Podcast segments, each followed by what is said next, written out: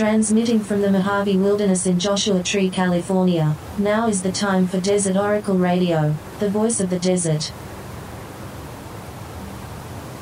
Night has fallen on the desert, and I have been having a lot of interesting dreams. How about you? Now, way back on March 17th, that magical St. Patrick's Day without the mobs of amateurs puking green beer in the streets, I posted something because the time seemed ripe for it. If you have a notebook or diary gathering dust and don't have to wake to an alarm right now, try writing down whatever dreams you can remember as soon as you wake up. It's astounding how much is going on up there and how much of it we usually forget. Nearly a month on, the reports are in. People are having a lot of intense dreams.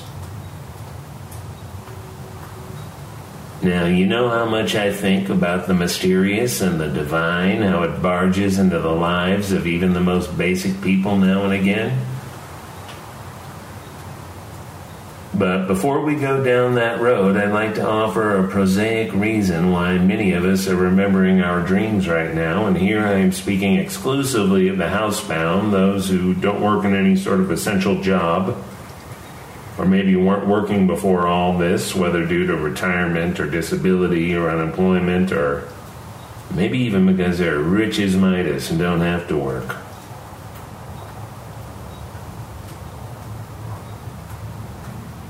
When you don't wake to an alarm, you tend to remember more of your dreams. When you don't need to bolt out of bed and run, run, run to the day's mundane task and the time clock and the commute and the calendar on your computer that does your thinking for you, you have a moment to reflect, to ponder, to run through some things in your head. People who are afraid to be alone with their thoughts, I found, usually don't have many thoughts to start with. So, if you were there in bed, even if the alarm went off, but you don't really have to leave and you can afford a few minutes to wake up slowly, then you will probably remember at least a few flickers from the dreams you had, especially the dreams closest to the time you awoke. This is why I keep a dream journal close at hand, so when I awake and I can scribble down whatever I remember, it's still fresh in my head before it's lost to the waking life. The waking life just eats up the rich world of your dream life. It eats it up and it spits it out, and there's nothing you can recognize after that. It's just gone. So write it down. Write down your dreams. If nightmares plague you, a true fact is that writing them down can weaken their ability to scare you.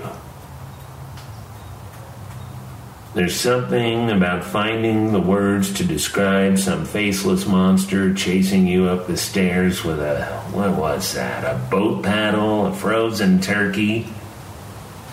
That really replaces the horror with absurdity. And then maybe when that sort of dream occurs again, you are more prepared. You might even be able to switch on the lucid dreaming and recognize the stupidity and ridiculous nature of the events within the dream itself. And that's always fun because once you're lucid, then you also know there's nothing that can hurt you in a dream. It may be a vision or a prophecy, or it may be a mishmash of workaday anxieties and the half baked plot of a stupid Netflix show you fell asleep watching the night before. Well, if you allow a filthy TV screen in your bedchamber, which you should not, that may happen a lot, the recycling of the entertainment. So leave that thing in the other room if you can. Don't open up your sleeping self to the for profit garbage generated by an industry. They do not have your best interest in mind.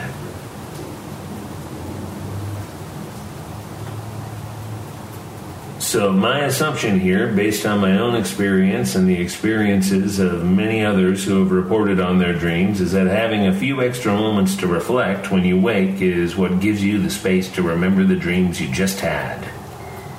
Just before waking, at least. That's why we think we're having more dreams right now. We've got a little more headspace, those of us who are under lockdown, and that's most of the world now. Again, except for the essential workers doing the essential work at great risk to themselves and generally with no choice in the matter.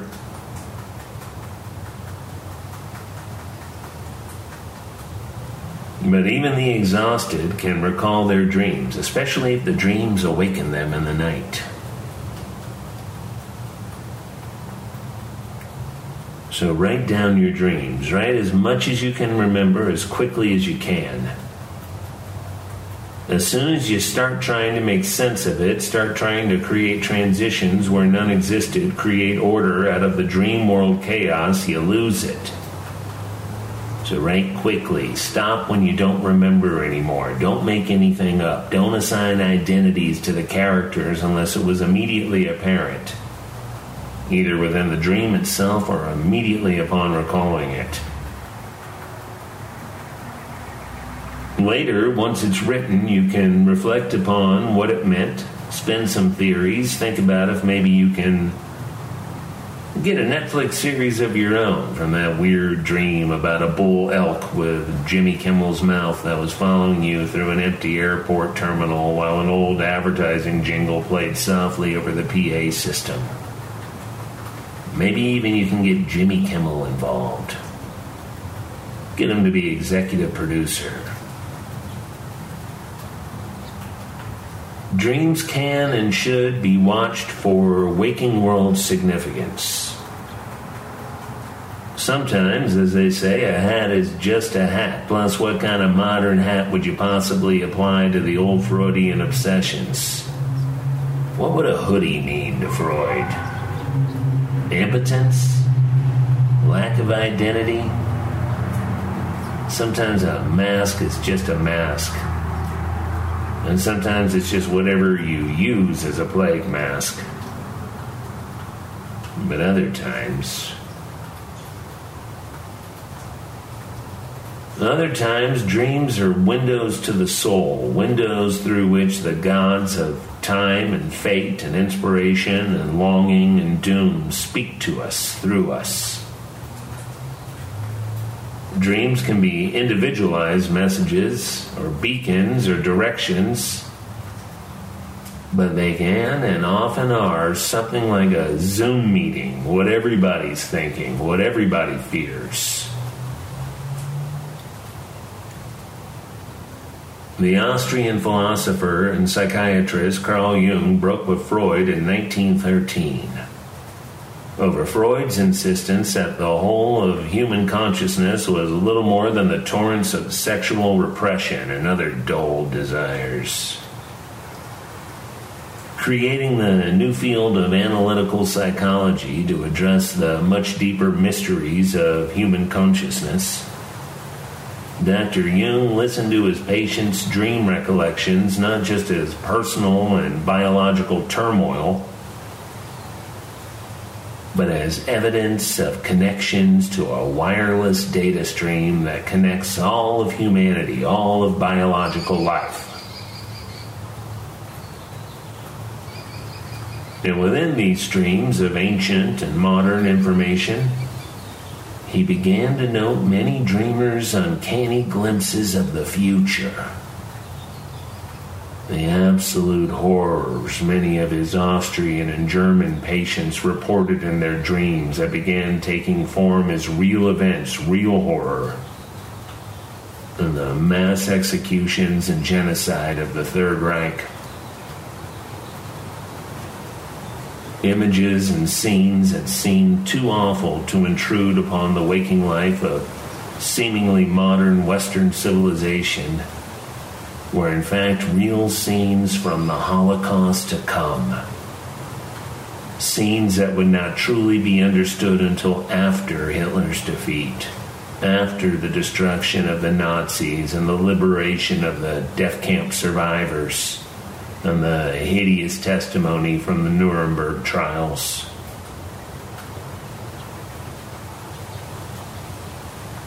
Jung's patients were the elite of modern society. They were wealthy or at least comfortable. Psychotherapy was all the rage in the 20s and 30s with the fashionable and well heeled crowds. Intellectualism was very much in as opposed to the embrace of the idiotic in our own time. What Jung and Freud were allowing this new modern human to do was to pick apart their own minds. The same way they picked apart modern architecture and literature and music and the sciences. Having mostly lost their faith in the old gods, they sought permission to be their own gods. And once given this permission, they really performed the analytics themselves. that's why the gruesome news flashes from the near future were so disturbing. There was nothing really to explain them yet. Still, many of these dreams were literal the screaming, starving humans pushed into death chambers were not stand ins for some trouble in the individual psyche. But such portals to future events are rare, especially rare in such numbers. Jung's dreamers of the Third Reich were from the respectable trades mostly accountants and medical doctors, secretaries and school teachers, and minor nobles who danced at Habsburg balls, chemists and biologists, academics of all sorts. It was shocking and strange that these people, far from mystic, would perceive the future with such hard and awful clarity. More often, the dreams and visions and mass experiences that foretell the future, possible futures at least, are far more strange, far more difficult to interpret. This, I believe, explains at least some of the mass UFO sightings across the American Great Plains between early December 20 and 19 in mid January 20 and 20. For roughly six weeks, beginning in the rural northeastern corner of Colorado and spreading in various and unpredictable directions through Kansas towards New Mexico, and across Nebraska and Iowa, and northwest into Wyoming, many thousands of ordinary people witnessed extraordinary things in the sky that made no sense. You may have heard about these events in the major newspapers from the Denver Post to the New York Times. You may have seen reports on cable news or the Facebook groups that sprung up across the Great Plains where people could discuss these odd visions with friends and neighbors. Witnesses included pilots, sheriff's deputies, truck drivers, farmers, hunters, children, the elderly, churchgoers, scientists, soldiers. Rare but not unheard of for such mass sightings. What J. Allen Hynek called UFO flaps. Reporters and photographers witnessed a strange activity in the sky, too. The initial reports, covering a dozen sparsely populated Colorado counties, involved rows of low flying blobs of multicolored lights. Sometimes estimated as about six feet across, usually silent, and rarely more than 300 feet above the fields and plains and interstates.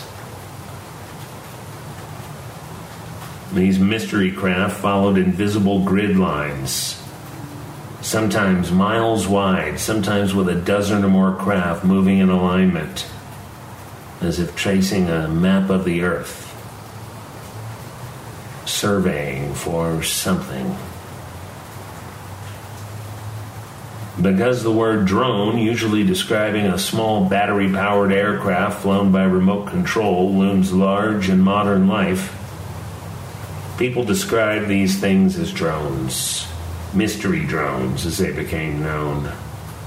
No matter that small drones cannot fly for hours on end, do not present randomized displays of intense lights, and do not fly without the telltale buzzing sound that has made the cursed toys so hated around the world. A few decades ago, they would have been called UFOs. A few centuries ago, they would have been called wonders in the sky, or angels, or witches flying on broomsticks. Just as the mass sighting at Fatima, Portugal, a century ago was called Mary, Mother of God, Queen of the Universe. Which is a strange way to describe a cloudy yet brilliant ball of light in the sky as big as the sun which then swept out of the clouds and hovered menacingly above the terrified crowd, instantly drying their rain soaked clothes with blast of intense heat radiating from this hovering globe. But over the Great Plains, beginning just after Thanksgiving of 20 and 19 and peaking in January of 20 and 20, we threw the word drones at the mystery. Weather cams recorded dozens of odd pulsing lights flying low on the horizon. Many witnesses described what they called a mothership, too. Much bigger and brighter than the lower flying craft. This mothership kept watch. When the smaller craft blanked out, the mothership shot straight up into the night sky, disappearing in a point of light. Not all of the mystery drones flew in robotic grid patterns. Sometimes they shined their powerful spotlights into farmhouses Sometimes they paced sheriff's deputies driving the back roads and highways. And they had a strange effect on the ground, too. When the drones passed overhead, cell phones and even wired internet connections went dead. In four states, multiple witnesses reported that the bright flashing lights would blink out when people on the ground so much as reached for their cell phones. Nonetheless, photos and video of the Night Stalkers can be found all over the internet, although a little more of it disappears every day. Many of the Facebook groups have gone dark Witnesses were tired of being berated by griefers or harassed by journalists and UFO fanatics. One sheriff's department after another first encouraged reports and then suddenly shot down those efforts. The Federal Transportation Department secretary, who happens to be Mitch McConnell's wife, went on the record as saying the mystery craft were unknown and unsolved. The FAA and the military bases of the Great Plains and Intermountain West denied any knowledge of the craft, only saying that such flights were likely illegal and completely unauthorized. If the pilots could ever be found, which they were not. Despite thousands of people on the lookout, as Colorado's Department of Public Safety requested in January, nobody ever saw a mobile launch vehicle on the ground from where the mystery drones would have had to have been launched. Nobody ever saw one of the alleged drones take off or land. While many claimed to be ready to shoot the night intruders out of the sky, it never happened. The things were untouchable. And by the middle of February, reports had dropped to a trickle of what they had been in early January. By then, people who rarely glanced up at the night sky were out in numbers, eagerly misidentifying every commonplace thing in the sky as a sinister invader. The planets, commercial aircraft, stars, and especially the SpaceX orbital Starlink satellites that began appearing with regularity just about this time no matter the difference between orbital lines of pinpoint satellites and low flying craft shining spotlights into truckers' cabs and bedroom windows. Such things likely have no material world explanations. It is left to the diviners and oracles to attempt to make sense of them. And so, cognizant of my job title in this radio operation, I say these frightening mysteries that began in early December and peaked around New Year's were an omen of what was on the way to America. Maybe, as Jung theorized, these visions are generated by the electrical power of our own minds, our own combined consciousness a psychic alarm bell, a warning.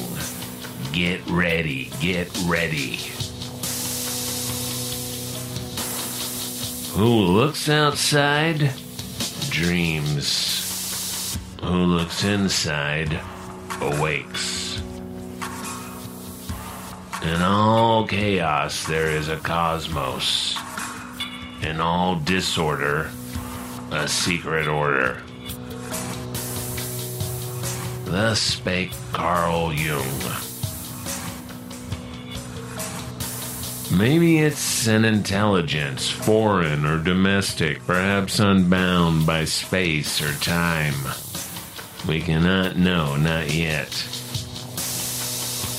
I believe it's far less important to know the how of such things than it is to know the why.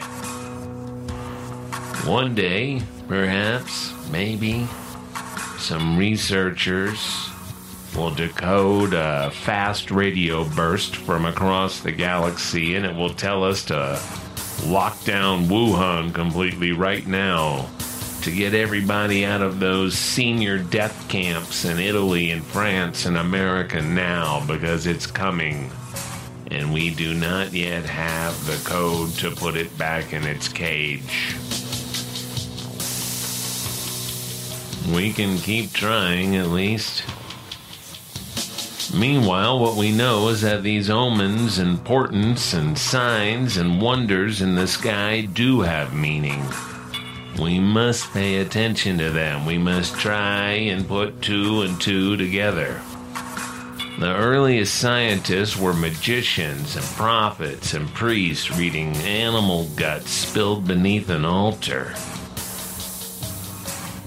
taking what they know and applying it to what might happen, and trying to divine some clues in whatever way they could.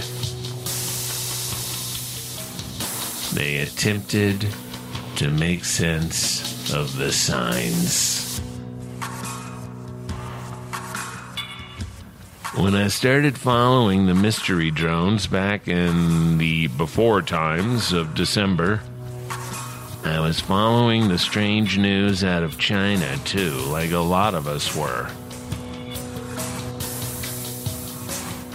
Like a lot of us were, pretty much everywhere except where they were supposed to be watching for such things.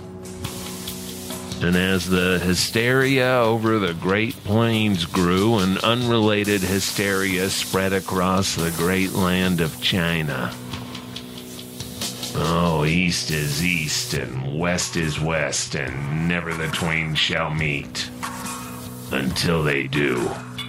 Until they did.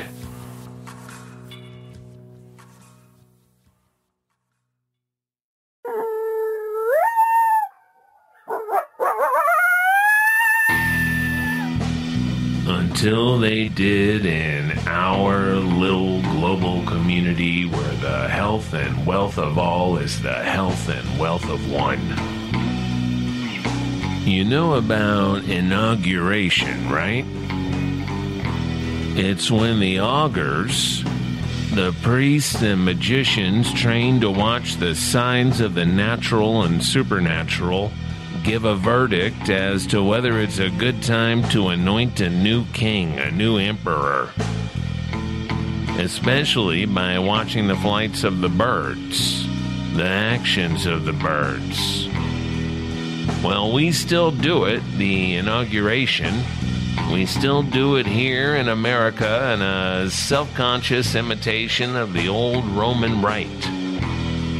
But we forgot to watch for the signs within the flights and actions of the birds.